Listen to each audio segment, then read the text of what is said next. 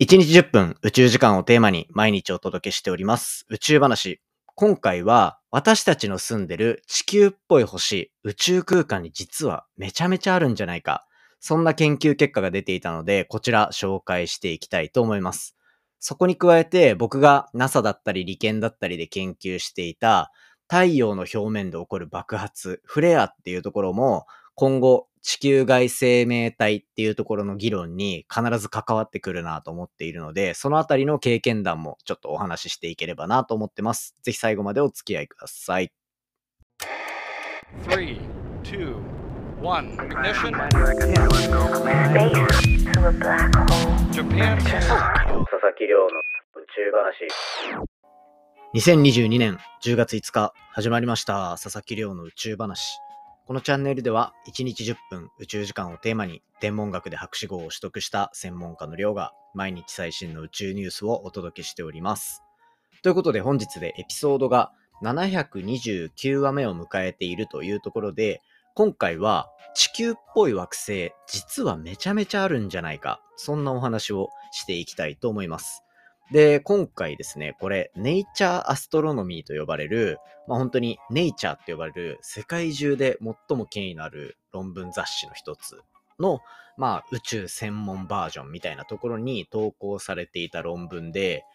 まあなかなか明るい未来が見えてきそうな。だって地球っぽい惑星がすごいいっぱいあるっぽいっていう話だったら結構面白いじゃないですか。なので、そのあたりのお話を今回はしていきたいなというふうに思っております。でですね、まあ、このお話ししていく前に、一体どんな話から入っていけば分かりやすいかなと思うと、まあ、今まででそもそも地球とか火星とかっていう太陽系以外の惑星、これ系外惑星って呼ばれるんですけど、この太陽系以外の惑星ってどれぐらい見つかってるかご存知ですか？これ多分今までポッドキャストをたくさん聞いてくださってる方は大体ピンとくるんじゃないかなと思うんですが、まあ、最近はもう発見が相次いで相次いで、5000個以上見つかっている状況になってるんですよ。5000個以上見つかるっていう状況になっていて、まあじゃあこの中から生命を宿す可能性っていうのが、まあどの星にどれぐらいあるのかみたいなところの研究っていうのもどんどん進めていきたいっていうところが、今こう天文学のトレンドの一つになってるわけですね。ただ、まあ、生命を持つ惑星がどういう条件が必要なのかとか、そういったところはまだまだ確立されていない。だってこう、地球がたまたますごく住みやすい星だったっていうパターンもあるし、逆に実は生命って宇宙のどこでも暮らせるよねみたいなところは、他の生命体を発見していないっていうところからもやっぱ難しいわけですよ。で、そんな中で、地球の中で最もこの生命を生み出している、だから生命が住みやすくなっている要因の一つとしては、やっぱり水、この大量の海があるっていう、適度な海があるっていうところが特徴として挙げられるんですね。で、この水が一体どうやって地球上にできたのかっていうところの研究っていうところも今どんどんどんどん進んでいる。そして、なんなら今一番面白い分野なんじゃないかっていうぐらいですね。なんでこんなにハードルを上げれるかっていうと、これ、はやぶさ2、日本が誇る、もう日本がもう世界に誇る惑星探査機があったと思うんですね。はやぶさ2は、こうリュウグウって呼ばれる小惑星に行って、その表面のものを持ち帰ってきて、で、それの研究成果が最近どんどん出ているというような状況の中で、先日、ポッドキャストでも紹介して、もうニュースでも大々的に取り上げられてたみたいに、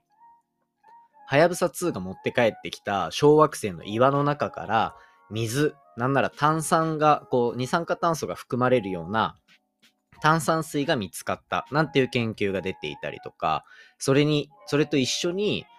タンパク質、まあ、私たちの体を構成するような物質っていうところの大元になるようなものっていうのも発見されたりとかっていうところで、まあ、水と一緒に生命もこう宇宙空間から運ばれてくる可能性もあるよねみたいな話っていうのがどんどん出てきているので、そういった側面でも面白いわけですよ。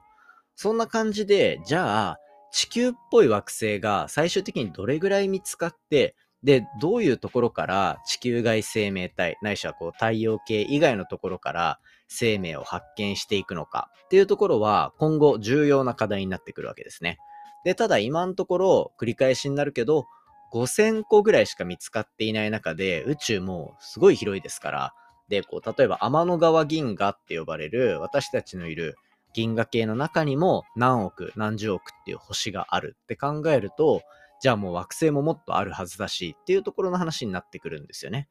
そういったところで、じゃあ地球っぽい適度な水の持った惑星ってどれぐらいあるんだろうっていうのを観測ではなくて、今回は計算から求めていくっていう方法をとったある研究を紹介していこうっていうところですね。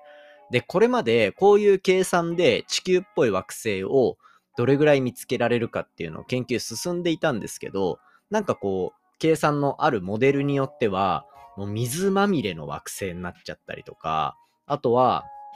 逆にもう全然水が全くない惑星とかっていうような、そういう惑星の形成の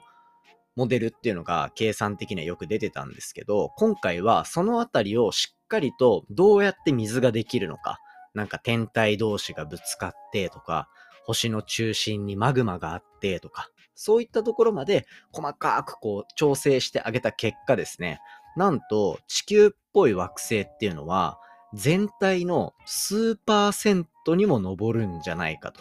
つまり地球と同じような大きさで岩石でできていて、で、その、そこに適度な水があるっていう状況が、この宇宙空間にある惑星の中で数パーセントにも上るんじゃないかっていうような示唆を得たっていうのが今回の研究なんですね。ただこれ条件があって、まあもちろんそういう細かい計算の条件式はあるプラスで、今回は太陽っぽい星の周りにある惑星っていうところだけじゃなくて、ちょっと今回は、太陽よりも、うんと、2000度ぐらい、軽、あこ、温度が低いような星の周りでこういう状況が成り立つかもしれないっていうような研究結果が出たっていうところなんですね。なので、まあその分、中心の星が温度が低いっていうのであれば、その分こう中心の星に近ければ惑星の表面の温度とかも多分保たれるだろうし、みたいなバランスはあるんですけど、それにしてもこういう太陽よりも2000度ぐらい低い赤い星っていうところの周りでも数パーセント見つかるっていうのは、結構、こう、今後の宇宙の研究としてはロマンが強いなと思うので、で、しかもネイチャーアストロノミーっていう権威ある雑誌にこう載ったっていうところで、しっかりと周りの研究者が、本当にその計算合ってんのっていうのをガーって詰めてっても、まあ確からしいよねっていう風な結論にたどり着いてるっていうところなので、この研究結果はちょっとかなり面白い結果をもたらしてくれるんじゃないかなと期待しているという感じです。まあ今後こうやって計算が進んでいった先で、じゃあ観測をどんどんしていったらどうなるのかみたいなところで、それこそ今話題のジェームス・ウェッブ宇宙望遠鏡だったりとか、まあそういったところの観測で今後この検証っていうのがされていくと思うので、ジェームス・ウェッブ好きな人多いと思うんですよね。なのでそこと一緒にちょっと絡めてお話できれば嬉しいなというふうに思ってます。これね、こんな感じで結構明るいニュースになっている一方で、僕が NASA とか理研とかで研究をしていた時に見ていたのも実はこういう太陽よりも2000度ぐらい低い赤い星とかだったりするんですよ。で、こういう赤い星が実は